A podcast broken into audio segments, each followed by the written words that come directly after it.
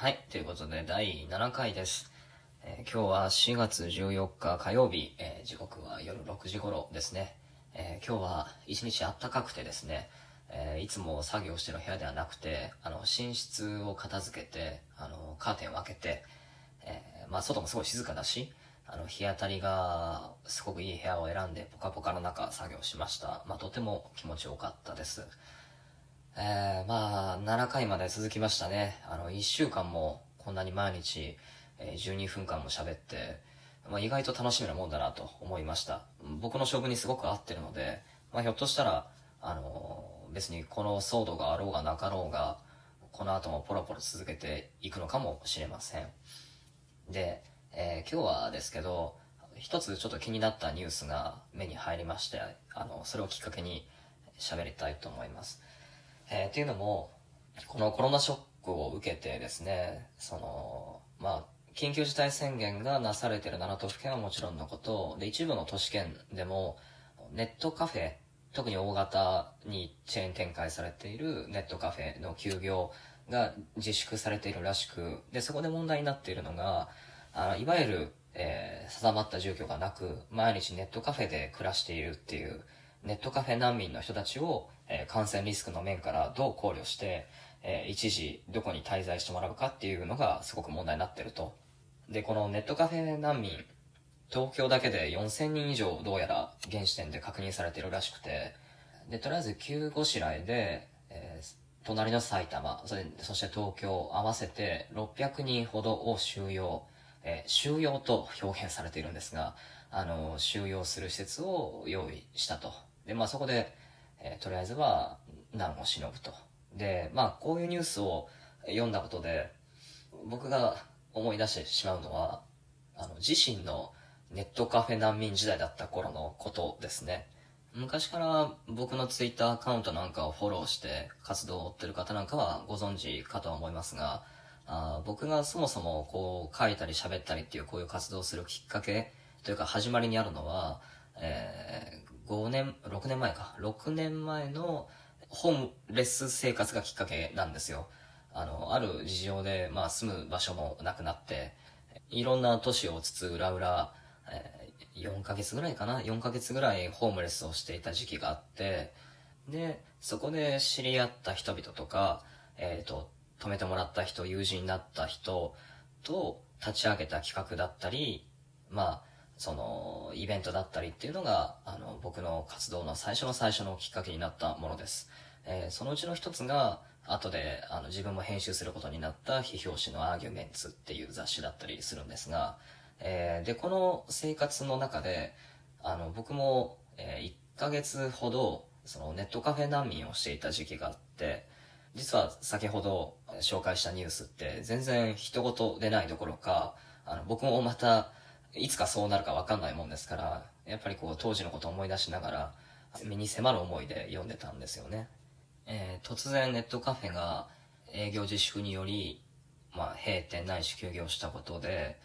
ネットカフェ難民の方々が失うのは住居だけなのだろうかと。でもし未だに自分がネットカフェ難民であったなら、そのまあ急場しのぎで用意された一時滞在施設で、もしその後にまあ手厚い保障などが用意されていて、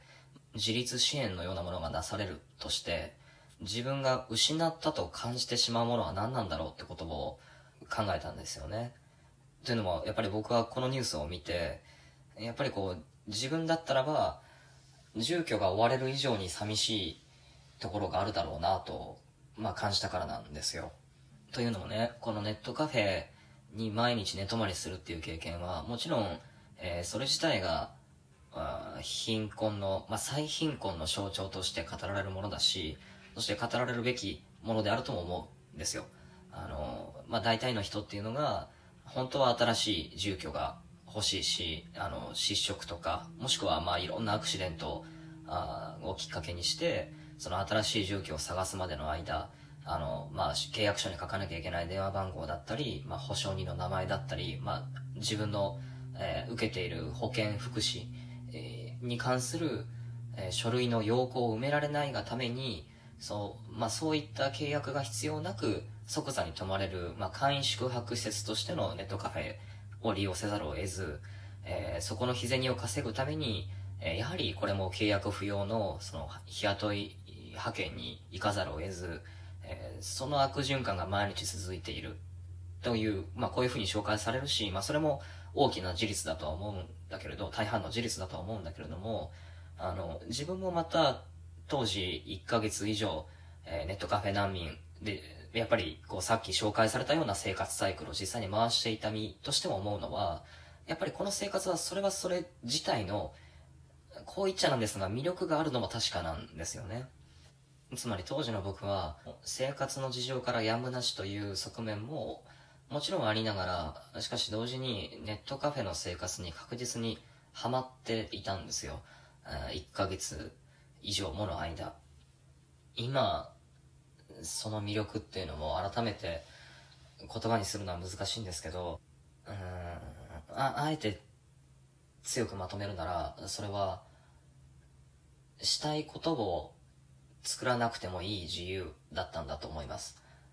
っていうのも、その僕は要は帰る場所を失ったわけなんですよ。で、帰る場所を失った人間っていうものの、えー、帰る場所を、えー、用意できるまでの間、陥る本当の貧しさっていうのは、これから先自分が向かう場所っていうのは、自分のしたいことがあって行く場所でしかないんだ。つまり、したいことがあるから行く場所しかなくなるっていうのが、帰る場所を失った人間っていうのの、あの、本当に、えー、きつい貧しさだと思ってて、で、これはうまく伝わるかわかんないですけど、その、夜までの間どこかで過ごさなきゃいけないんですよ。で、本当はお金もあんまり使いたくない。きついし。とはいえ同じ場所をぐるぐるぐるぐる歩いてるのも、まあ何か変だし、しかし歩き回っていないと何かをしてる人間になれないので、で、何かをしてる人間であるってのを周りに見せなきゃいけないし、自分にもそう言い聞かせなきゃいけない。えー、自分は今何かを、あの、しようとしているんだと。新しい住居を探すのにも、宿を探すのにも、えー、そこはこれまでの自分が帰っていた場所ではないので、あの、少なくとも初めて出会う場所だし、初めて出会う分には、あの、したいことがあって出会う場所なんですよ。目的意識があって。そうでなければそういう場所には出会えない。つまり、自分のしたいこと、えー、行きたい場所を作るためにすべきこと、いるべき場所っていうのをなんとか体の外で組み立てて、そこに自分の体を近づけていくわけですよね。ある意味では、その、えっと、電車で通勤先に向かってる間に、その駅に着くまでに、えー、不自然なく、しかし数十分経ってる間、どういう人としてそこに立っているべきか、えー、そのポーズは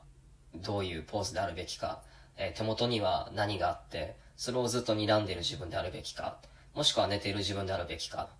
まあそんな感じの状態が、家がないがゆえに、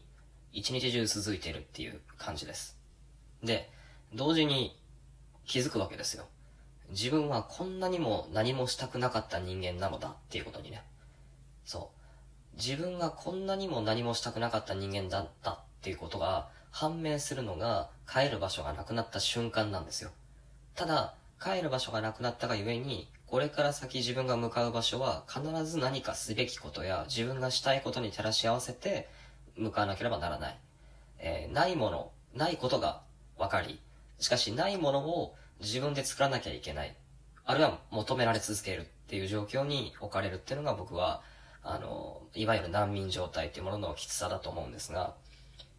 だからネットカフェはすごく楽でした。